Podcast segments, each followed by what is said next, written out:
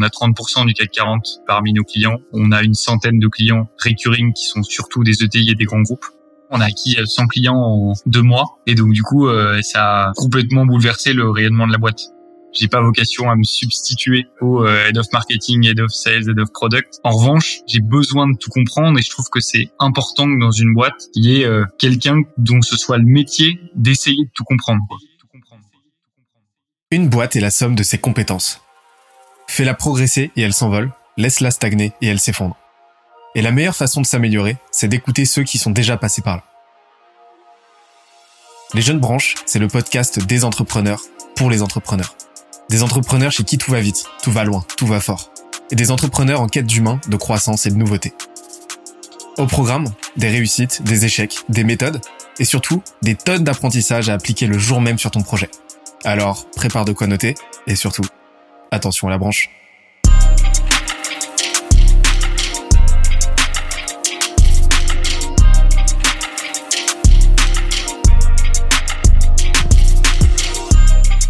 Cette semaine, je reçois Benoît Delaporte, CEO d'Untrain, le groupe d'éducation qui révolutionne la formation des salariés des grandes entreprises.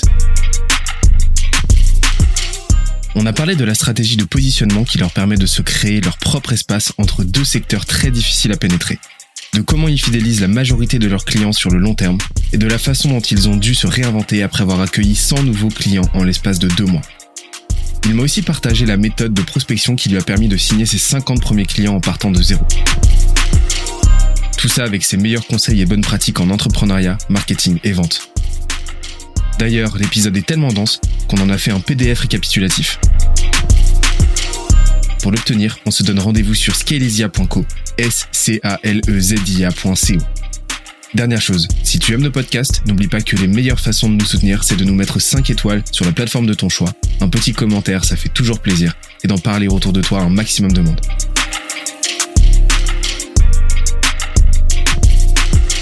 Let's go tu sais, chez chez chez Skelesia, bah, vous se structure en, six euh, en six piliers, nous euh, nous plus en cinq piliers. Et j'aimerais qu'on utilise ces piliers pour vraiment aller euh, euh, aller désosser un train, hein, rentrer dans le détail de ce qui fait votre croissance aujourd'hui. Parce que tu as partagé les chiffres, hein, c'est quand même c'est quand même assez cool, ça se passe quand même assez bien. Et ces cinq piliers, c'est quoi? C'est bah, c'est tout ce qui permet à la boîte de grossir de façon pérenne et durable et potentiellement rapide. Donc, le premier pilier, c'est le marketing. Donc comment la boîte se positionne, comment elle se brand, donc toute sa stratégie de marque, comment elle se distribue, comment elle reste euh, au, au, fait des aspirations, des envies, des attentes du marché. Donc toute la partie étude de marché qui doit être en, flux et pas en stock. Donc c'est-à-dire elle doit se faire de façon discontinue. Ensuite parler de la partie offre et produit. Donc euh, comment vous l'améliorez en continu, euh, comment euh, vous faites en sorte que l'offre bah, fit avec le marché et que votre product market fit vous le mainteniez sur la durée. Ensuite, la partie revenu, donc en gros la partie vente, en sales, comment vous closez, les leads que vous avez générés grâce à la distribution. Ensuite, la partie growth, donc comment est-ce que vous accélérez, modélisez, optimisez votre croissance et par quels moyens, par quelles pratiques. Et après, la partie système avec la partie intelligence, donc euh, data process, et ensuite people avec votre culture et comment vous recrutez, comment vous managez. Voilà, ça fait un gros morceau. Je pense qu'on est parti pour un petit moment. Est-ce que ça te dit? Ça me dit bien. Ouais. Ça me dit bien, allons-y. Alors moi, ça m'intéresse qu'on commence par la partie euh, marketing. Déjà parce que c'est euh, c'est euh, c'est mon obsession. c'est c'est mon mon sujet de prédiction. Non non, mais plus plus sérieusement parce qu'en fait la partie marketing permet vraiment de comprendre tous les fondements qui permettent à la boîte de, de prospérer. Donc bah notamment la partie positionnement, etc. Et, et quand on a cerné la partie marketing, on comprend d'autant mieux derrière les piliers les, les piliers qui suivent moi, ça m'intéresse qu'on discute là, ouais, de la partie euh, bah, de, de, votre positionnement, parce qu'on a, on a, on a effleuré tout à l'heure cette idée de, de, création de catégories, de différenciation, bah, par non seulement par la taxonomie que vous avez utilisée, euh, de groupes d'éducation, mais, mais, mais je pense qu'il y a quand même pas mal d'autres petites choses à explorer sur le sujet. Ça a été quoi votre logique de, de positionnement, euh, votre cheminement réflexif là-dessus? Ça a été quoi? Pour vraiment positionner par rapport au, au on-train, par rapport au marché, à l'industrie? Pour définir la marque ou le ou le positionnement. En fait, euh, les deux sont, sont très liés, mais il y a quand même des il y a quand même des petites euh, des petites disparités. Ça, pour moi, le pour moi la marque, vraiment le la, la, le branding en fait, c'est vraiment la euh, le bras armé, la continuité, on va dire cosmétique et esthétique du positionnement. Et donc il y a, mais mais oui, oui, c'est c'est clairement lié. On a eu une discussion d'ailleurs avec Yann Leonardi sur le sujet, mais mais pour moi en fait là vraiment le le, le, la pierre vraiment la, la, la, pierre angulaire du branding c'est avant tout bah, déjà le positionnement savoir comment tu te situes par rapport aux autres et par rapport aux, gens à qui tu vas vendre des trucs quoi. Bah du coup je vais rentrer un peu en détail euh, dans le dans les éléments différenciants euh, qu'on cherche à pousser sur le marché mais le, le premier euh, qui est euh, franchement important dans le domaine de la formation c'est qu'on a décidé de faire euh, du sur mesure et d'essayer de faire réellement du sur mesure ça veut dire quoi? Ça veut dire que dans un, environnement de formation, on n'a pas de catalogue. Et ça, ça a été, euh, on n'a pas de catalogue, on n'a pas de formation pré-identifiée. C'est-à-dire qu'on n'est pas capable euh, et on veut pas le faire. On, on veut pas dire à nos clients euh, acheter euh, une journée de formation dont le programme est déjà établi. Et ça, c'était un élément de positionnement fort qui nous a euh, mis de côté par rapport aux organismes de formation très traditionnels qui nous a mis de côté aussi par rapport au, notamment à tous les super nouveaux euh, euh, organismes de formation qui euh, animent des bootcamps, parce que quand tu lances un bootcamp, tu es bien obligé sur une période donnée de définir un programme. Nous, ça a été un élément de positionnement fort. On n'aura pas de programme de formation. On aura des disciplines qui vont constituer notre offre et à partir desquelles, en fonction des enjeux de nos clients, on va venir créer des programmes. Donc la discipline, pour te donner un exemple, sur la partie euh, data, ça va par exemple être la partie euh, euh, dashboarding.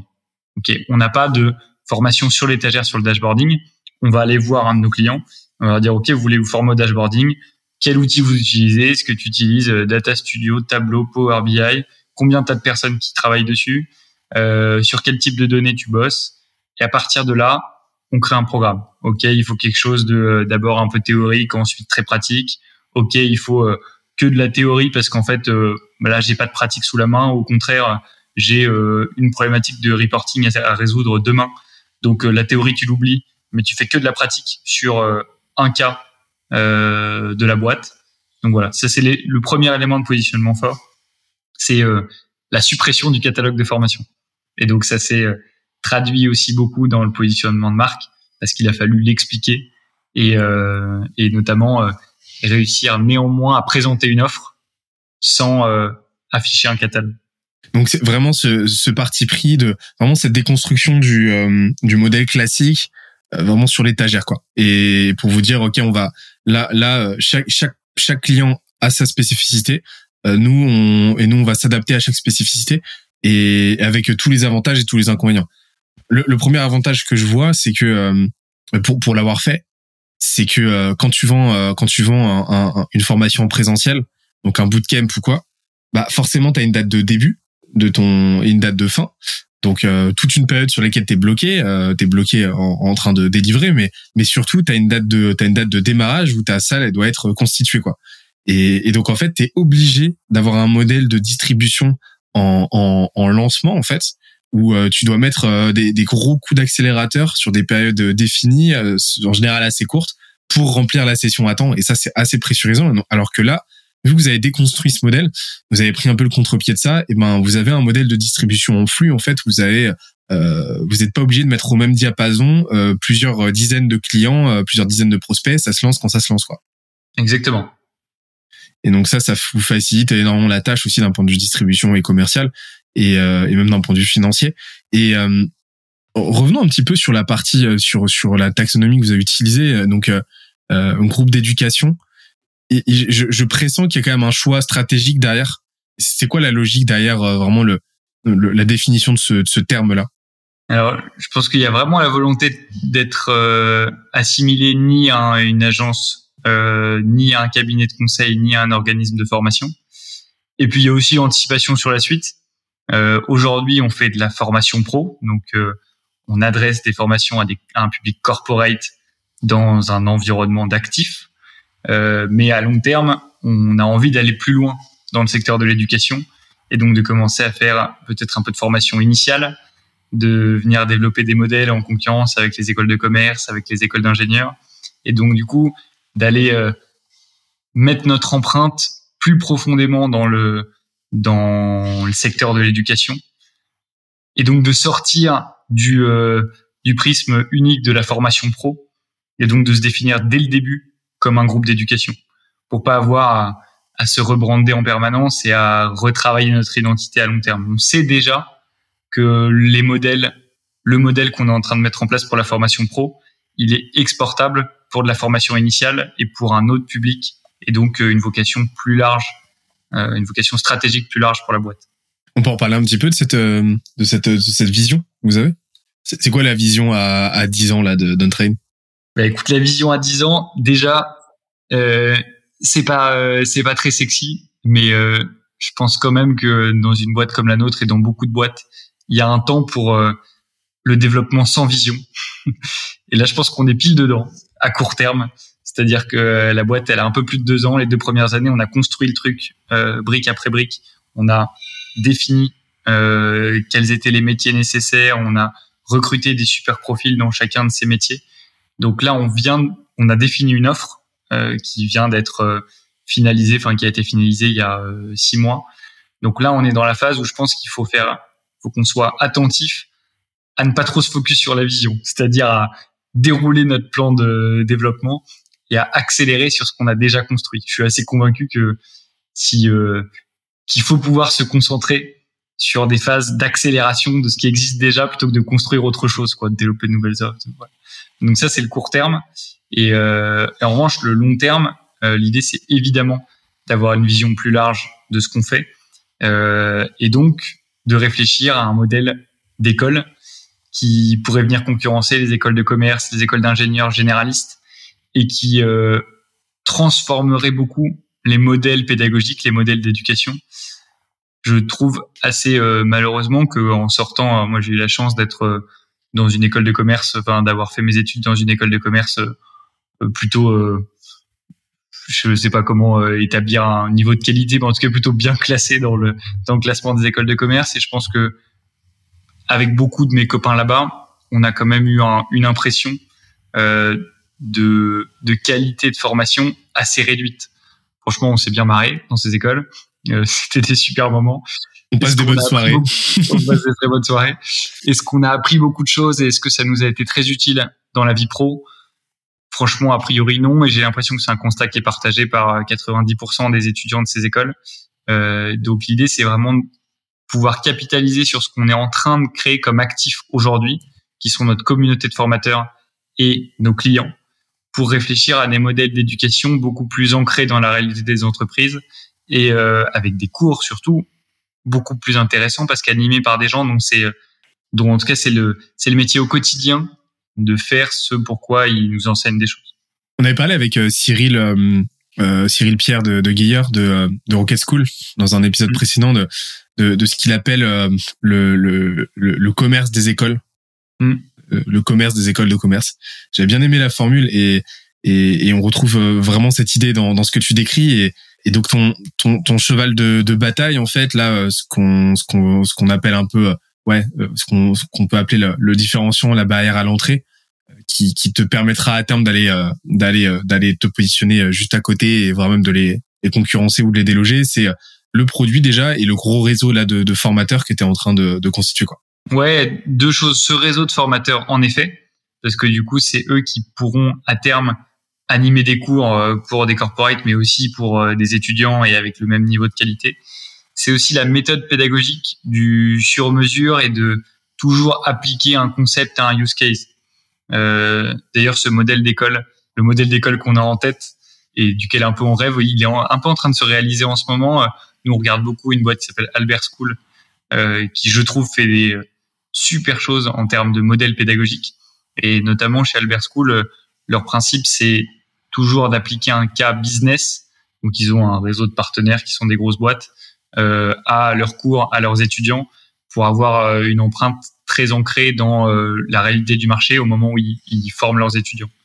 Et nous, c'est aussi ce deuxième actif qu'on est en train de créer, c'est notre réseau de, de clients qu'on pourra apporter dans le cadre de, du projet d'école et donc pour avoir euh, un contenu pédagogique super concret et, du coup directement applicable à la réalité de la vie pro parce que je trouve qu'un gros problème quand même c'est que aujourd'hui quand on sort d'école de commerce d'école d'ingénieur ou même d'enseignement supérieur quel qu'il soit on a eu très peu de cas business effectifs. On a franchement l'impression de découvrir la, vie de l'entreprise quand on y arrive la première fois. Quoi. Et, et ça, c'est pas normal. J'interromps l'échange 30 petites secondes pour te dire de ne pas oublier de nous ajouter une petite note des familles sur Apple Podcast ou sur la plateforme de ton choix. Tu connais la chanson, ça nous aide très fort à faire connaître euh, le podcast au plus de monde possible. Allez, on reprend.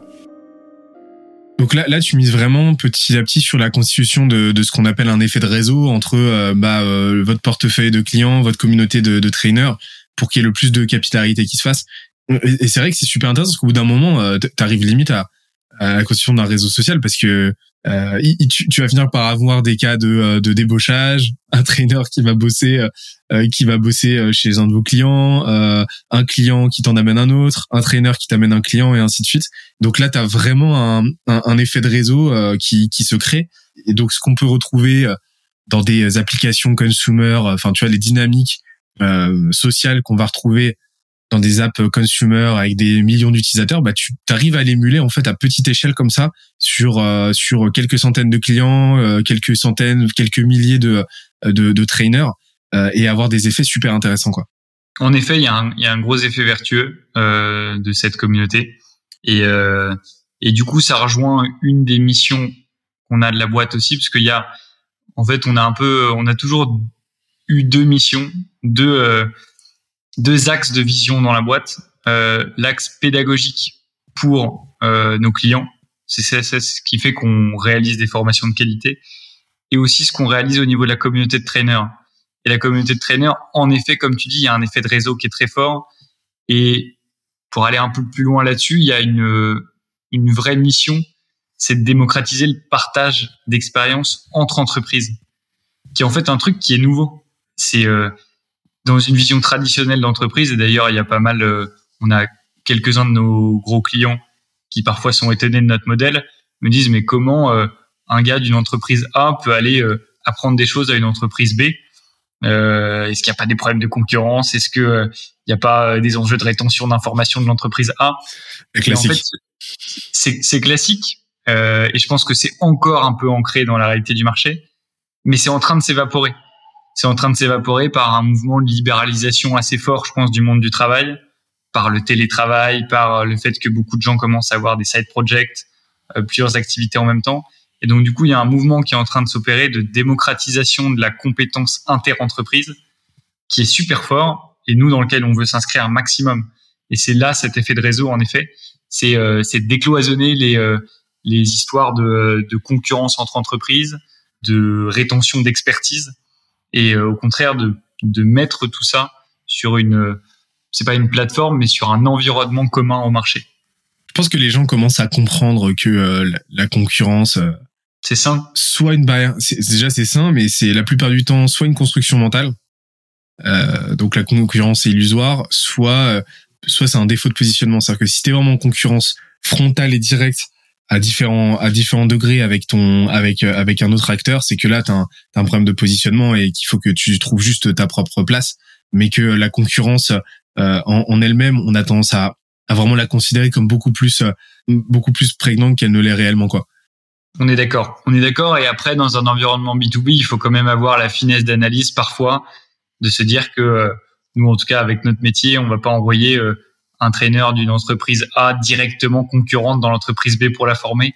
Il faut savoir analyser le truc finement. On va, on va plutôt aller chercher euh, un traîneur qui connaît le secteur, qui connaît l'environnement, qui éventuellement a bossé un jour dans l'entreprise A, donc euh, qui connaît ses méthodes et qui en même temps maintenant n'est plus engagé juridiquement euh, dans dans des potentiels problèmes de confidentialité qui pourrait y avoir.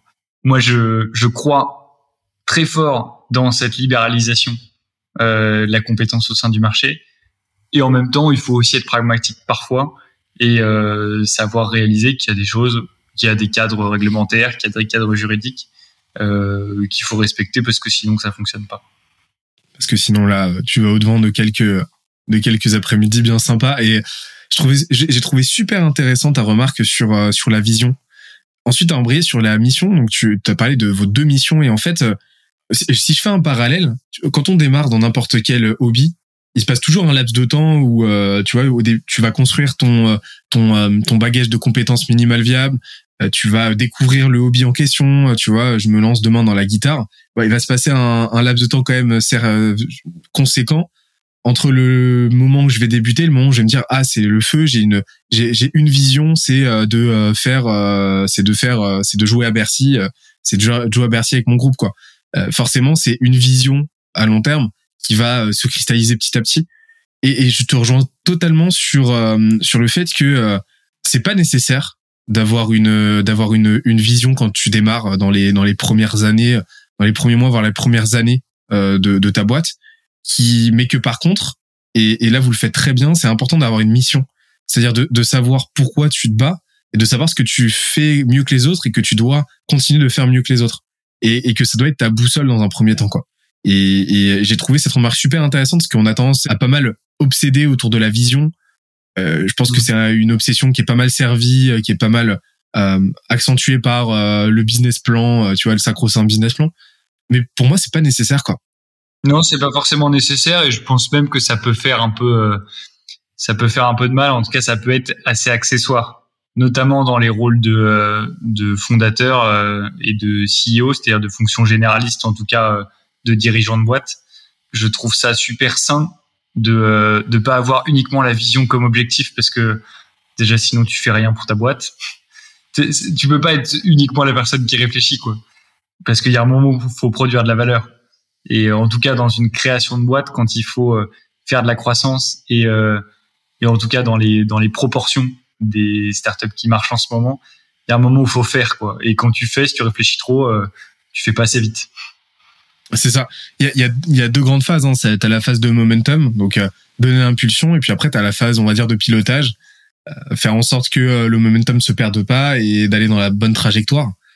Mais très souvent, on a tendance, voilà, il y a quand même pas mal de, de boîtes où tu sens que les CEO ont tendance à mettre un peu la charrue avant les bœufs et sont déjà en train de piloter euh, un navire qui est qui est pas encore parti du port. Quoi.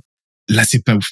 La, la, capacité à mettre de côté sa vision et sa mission par moment euh, pour produire, je suis assez convaincu que c'est ce qui fait la la valeur d'une boîte, en tout cas au début. Et sur la partie branding, donc maintenant là, on a bien sonné votre positionnement c'est pas évident de se faire une marque, euh, de faire une vraie marque euh, sur un secteur B2B euh, comme ça. En plus, vous êtes multisectoriel. Donc, tu as un enjeu vraiment de, de positionnement. Enfin, tu as, cet enjeu-là d'un point de vue marketing, de parler à différents secteurs, à différentes industries, à différents langages. comment vous faites? Comment vous en sortez là-dessus? Pour définir notre branding là-dessus, alors on a on a une chance quand même, c'est que on s'associe naturellement avec les marques des employeurs de nos trainers. Donc assez vite, on a eu la facilité de pouvoir s'appuyer sur les marques euh, de nos trainers pour euh, pour vendre d'une part et d'autre part pour se définir notre identité à nous. On est un euh, comme tu le disais assez bien. Alors même si euh, j'aimerais pas forcément qu'on soit uniquement catégorisé avec ce mot-là, mais on a quand même la force d'un réseau et donc, avec ce réseau, on bénéficie tous les brandings de toutes les marques de nos trainers. Donc, quand ils bossent euh, chez chez Conto, chez Blablacar, chez Google, en fait, on, on, bénéficie de ce branding-là, en tout cas auprès de nos clients en direct. Et donc ça, je pense que c'est un premier élément, un premier élément de branding, ou en tout cas une première facilité pour la création de la marque qu'on a eu au début. et après, la, la définition de la marque maintenant. Je pense qu'elle se fait aussi beaucoup. Euh, du coup, je vais revenir un peu en boucle, mais sur le positionnement, sur la capacité à bien comprendre tous les métiers qu'on adresse et donc euh, à se positionner en tant que qu'expert de nos métiers, même si euh, même si en soi c'est les trainers qui le sont, mais en tout cas on a on a un intérêt à se montrer le plus expert possible sur ces métiers. Ça répond pas tellement à ta question, mais mais, mais j'ai botté en touche. Non, non, c'est en fait, t'as l'impression, mais j'ai j'ai j'ai chopé au vol un truc super super pertinent. C'est euh, tu sais en growth, une fois qu'on a fini de parler de, de scraping des pages des pages jaunes, on commence à parler de concepts un peu intéressants et un concept super intéressant, c'est euh, ce qu'on appelle les growth loops. C'est mm. c'est boucles de croissance, tu vois, où un input va provoquer un, un output, donc un, voilà, une action va provoquer un résultat et ce même résultat va te ramener vers une nouvelle une nouvelle action concomitante. Et donc, ça te crée une petite boucle, une, petite boucle comme ça vertueuse. Et en fait, ce que je vois, c'est que vous avez le fait de, bosser avec des gros noms comme ça et de communiquer autour de ça. Bah, très rapidement, ça vous a permis de, de constituer une, une grosse une grosse loupe de branding en fait. C'est-à-dire que euh, par effet de bord, vous avez bénéficié, vous avez fait en sorte, hein, euh, vous avez instrumentalisé ça, vous avez fait en sorte de bénéficier de l'aura, de la réputation, de la brand des, des clients avec lesquels vous travaillez, euh, des trainers avec lesquels vous travaillez, etc.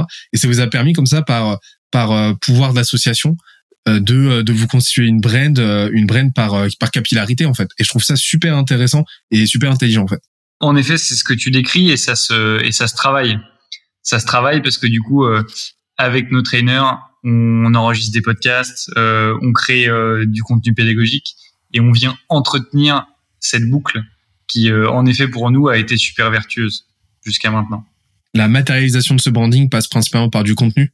La matérialisation, c'est complètement du contenu. C'est la, c'est, c'est la création d'une plateforme de e-learning gratuite qui ressemble un petit peu. On a d'ailleurs on a déjà parlé en dehors de ce podcast, mais euh, on a des stratégies de contenu assez similaires, euh, vous et nous. Et euh, l'idée, ça a été de bénéficier de notre, de profiter de notre communauté de trainers pour créer avec eux des contenus de qualité audio et écrit et de les mettre sur une plateforme de e-learning gratuite, qui est vocation d'ailleurs à long terme à rester gratuite, pour faire connaître notre marque, faire connaître nos trainers et que toute notre communauté de prospects et de clients ait envie de rencontrer ces trainers et donc euh, de se faire former par nous, par nos trainers et, et, par notre intermédiaire.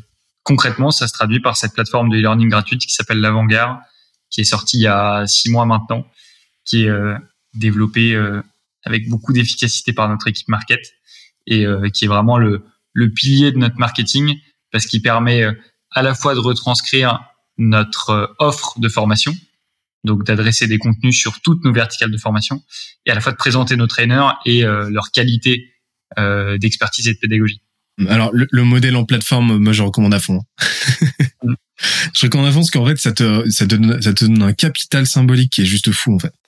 Et, et en plus de ça, bah euh, t'as une réflexion euh, en non plus en contenu mais en produit où euh, tu peux vraiment vraiment créer une relation. T'es, t'es, euh, les gens qui le consomment sont plus seulement ton audience, c'est tes utilisateurs à partir de là. Et donc euh, tu as énormément de leviers intéressants d'un point de vue bah, data, mais d'un point de vue aussi parcours utilisateur, etc. Et enfin pour moi, quand tu commences à devenir un média, à ton constituer en média, ce que doit devrait faire 9 boîtes sur 10, pour moi c'est vraiment un levier extrêmement puissant. Donc extrêmement puissant et qui qui a pas vocation à être forcément à être monétisé d'ailleurs à mon sens. En tout cas, nous, notre, euh, dans notre stratégie, on n'a pas vocation à monétiser notre média. Notre média, pour nous, c'est un outil de visibilité, de branding, de marketing euh, qui est super puissant et qui peut, pour beaucoup de nos prospects, de nos clients, être utilisé tel quel.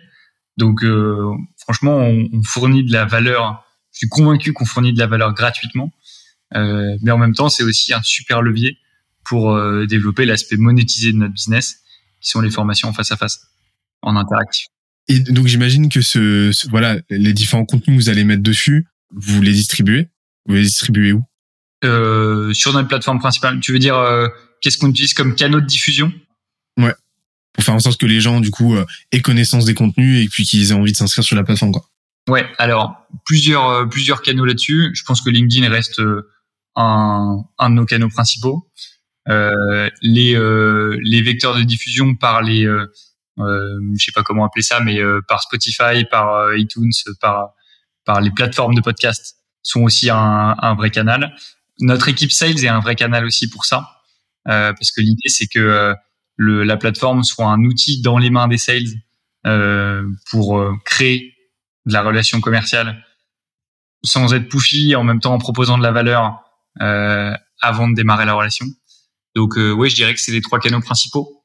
Et euh, on en reparlera des, des, de, de la partie sales tout à l'heure, parce que je crois comprendre que les sales font pas mal de prospection. Il y a pas mal d'outbound là-dedans. Et, euh, et donc vous utilisez en fait euh, euh, ce qu'on a, vous, vous, utilisez le contenu pour faire ce qu'on appelle de, euh, de l'outbound to inbound. Exactement. Ok. Euh, donc en gros, l'outbound to inbound, c'est quoi? C'est vous utilisez un contenu à forte valeur ajoutée. Vous l'utilisez un petit peu comme comme cheval de Troie pour apporter de la valeur à une audience qui vous connaît pas. Cette audience bah, consomme le contenu et après bah il y a deux possibilités, enfin trois possibilités. Elle vous envoie bouler. Euh, ou alors elle consomme le contenu et elle revient vous voir quand elle a quand elle a un besoin, quand elle en a envie, ou alors bah juste elle vous répond et puis bim on passe dans un cycle outbound classique et donc c'est un super c'est un super levier quoi. Et donc parlons-en de la distribution. Quelle belle transition. euh, c'est quoi votre ratio aujourd'hui entre euh, euh entre euh, le, le, le, bouche à oreille, donc les recommandations, etc., entre euh, l'outbound et entre l'inbound C'est c'est quoi là après en termes de pourcentage? C'est 40% d'inbound, 60% de d'outbound. Même si en fait le, le vocabulaire inbound, outbound chez nous, il n'est pas forcément pertinent. Je dirais plutôt 30% de marketing. Et marketing chez nous, c'est acquise payante, Google Ads euh, et plateforme gratuite de contenu l'avant-garde. Ça, c'est 30%. Ensuite, on a 20% qui viennent de partenariats, bouche à oreille, recommandations. Et ensuite, on a 50% qui viennent de l'équipe sales en outbound. J'espère que l'épisode t'a plu autant que ça nous a plu de l'enregistrer et le produire. En attendant le prochain épisode, on se donne rendez-vous sur scalesia.co, s c a l e z i a.co où tu découvriras des cours, des vidéos et des lives en libre accès pour t'aider à faire décoller ta boîte comme jamais. On se dit à très vite. Bye bye.